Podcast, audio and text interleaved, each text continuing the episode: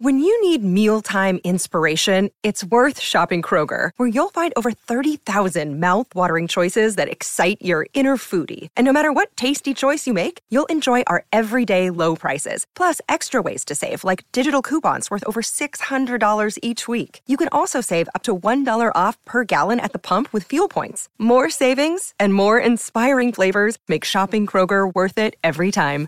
Kroger, fresh for everyone. Fuel restrictions apply.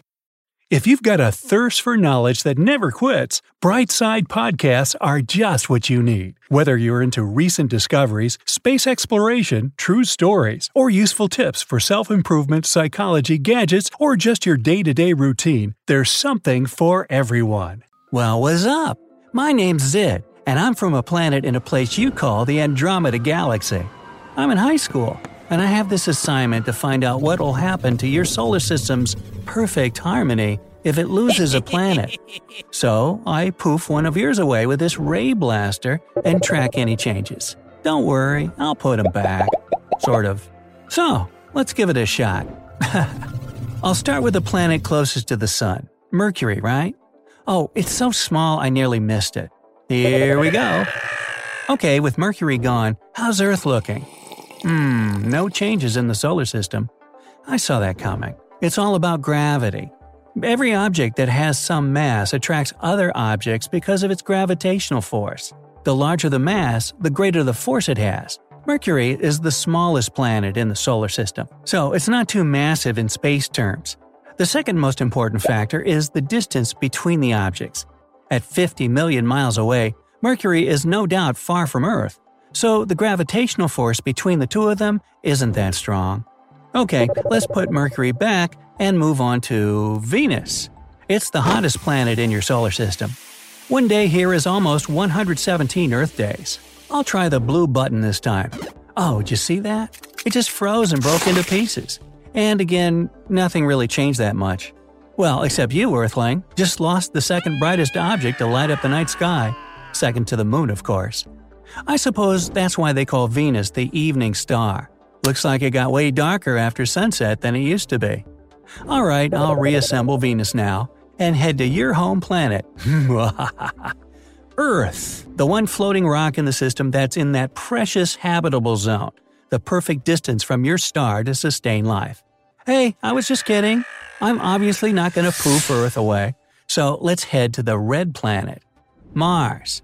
I know humans are planning to send a mission there. Would you personally want to go? Tell me about it in the comments below. Let's see what'll happen when I spin the red planet so fast that it shoots out of the solar system. Woohoo! Bye, Mars! And no significant changes again. This might be good for Earth in a way. There's a massive asteroid belt between Mars and Jupiter. Asteroids, as you know, aren't Earth's best friends. Jupiter holds them together with its strong gravity, but from time to time, they break free and start moving toward the Sun. No surprise, really, since its gravitational pull is impressive. Mars also has gravity to boast and acts somewhat like a slingshot that speeds up asteroids in the direction of Earth. So, no Mars, no slingshot, and the chances of the blue planet getting hit by an asteroid go down. Ah, finally, the moment I've been waiting for. Time to experiment with the largest planet in your solar system, Jupiter. It weighs three times more than all of its neighboring planets combined. Hmm, how am I going to get this giant out of the system? I know. I'll use the shrink ray and make it 2 billion times smaller first. Now I can just throw it like a baseball. Uh oh, I think I made a huge mistake. With its massive gravitational force, Jupiter has protected Earth from asteroids and other space debris for the past 4.5 billion years. Now, the sun's gravitational pull is sending all that stuff toward the inner planets, and that includes Earth. There will also be some small changes in the orbits of other planets, but that would be some thousands of years later. For now, I gotta figure out a way to get Jupiter back before the Earth is doomed. Hmm, maybe this button? Oh, okay. How about this one? Ah, I'll just push all of them. Woohoo! Brace for impact! Woo! Whatever it was, it worked. The giant is now resting peacefully back in its place, and Earth is saved. Sorry about that, must have given you a real scare. I'll try to be more careful with the rest of the gas giants. It's time for Saturn. You can't mistake it for any other planets, thanks to those gorgeous rings. Scientists say they'll disappear one day as Saturn's immense gravity pulls them down in an icy rain. But that won't be for 300 million years from now, so no worries. Hmm, I guess I'll have to push the red button for this one. Bam! And it's gone. Such a massive planet, the second largest in the solar system, can't be gone with no consequences. Look at Jupiter and Uranus. Their orbits have slightly shifted. Mm, other than that, I don't see any changes to the other planets.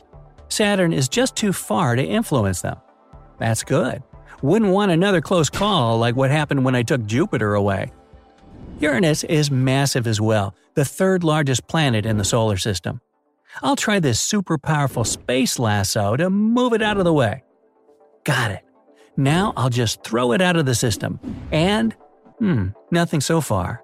Looks like it's the same story as it was with Saturn. Uranus is so far away from the inner four planets that its disappearance has no effect on them whatsoever. But I can see that it did mess things up a bit for the outer planets. Alas, we've come to the last planet, unless you're on Team Pluto. Sorry, but I'm gonna go with NASA on its status and exclude it from today's experiment on your happy neighborhood of planets. Anyway, it's Neptune's turn. Beyond it, you've got the Kuiper Belt. It's a donut shaped region of icy objects and a ton of dwarf planets like Pluto. Neptune is so close to the outer edge of the solar system that I'll just kick it out. Whoa, look at the Kuiper Belt, it's going crazy! Without Neptune's gravitational pull keeping things stable, orbits are crossing and celestial bodies are crashing into each other. Check it out! Pluto's orbit is misshapen now, too. Neptune pretty much controls it as well, but it's too far away from Earth to affect it in any way. I wouldn't want anything to happen to little Pluto, so let's put the eighth planet back where it belongs. But I'm not ready to finish the experiment just yet. I need to find something that would really affect life on Earth. The Sun is the obvious answer, but the mess and chaos from its disappearance would be too massive and irreversible, so I'll leave it where it is. What about the Moon, though? I've always had this secret dream to turn it into Swiss cheese and bite off a piece. It's time. Mmm. Oh my. What just happened to the Earth's axis? It's so tilted, even more than it was before. The weather down there has gone wild, too. There are no more seasons at all, and new ice ages are on the way. The ocean tides have become much lower than they used to be. And is the planet starting to spin faster? Yep, the day now lasts only 6 to 12 hours, because there's no more pull of the moon to slow down the Earth's rotation. There are also no more lunar or solar eclipses to watch. And the nights are so dark with nothing but billions of stars and Venus, which together are still way dimmer than the moon, to light the sky up. None of this sounds good for life on Earth, so I'll de-cheesify your moon and put it back where it was. It looks like out of all the planets in your sun's complex system, only Jupiter's disappearance would be a major problem for Earth. So, I guess it's true what they say. The solar system really is a delicate and harmonious balance. So, bye bye!